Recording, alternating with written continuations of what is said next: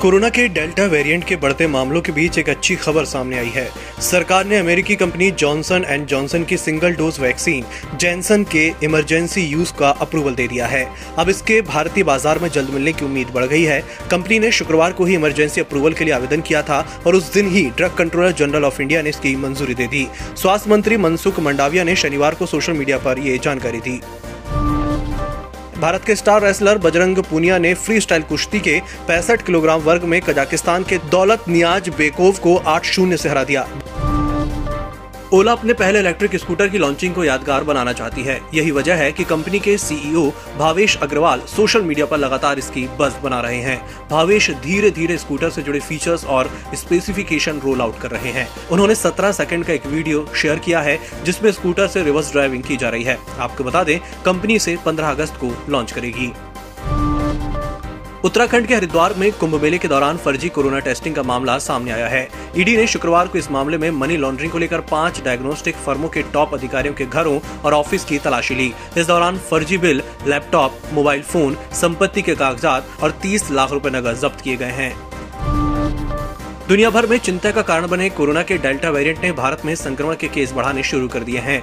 चेन्नई के institute of mathematical science के मुताबिक देश में आर वैल्यू की दर एक महीने के अंदर 0.93 से बढ़कर 1.01% हो गई है। यानी अब कोरोना का एक मरीज 1 से ज्यादा व्यक्ति तक संक्रमण फैला रहा है।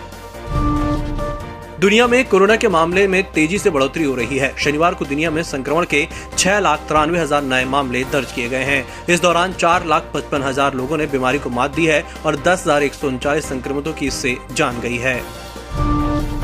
बॉम्बे हाईकोर्ट ने शनिवार को राज कुंद्रा को बड़ा झटका देते हुए उनकी उस याचिका को खारिज कर दिया जिसमें उन्होंने अपनी गिरफ्तारी को गलत बताते हुए अदालत से दखल देने की मांग की थी।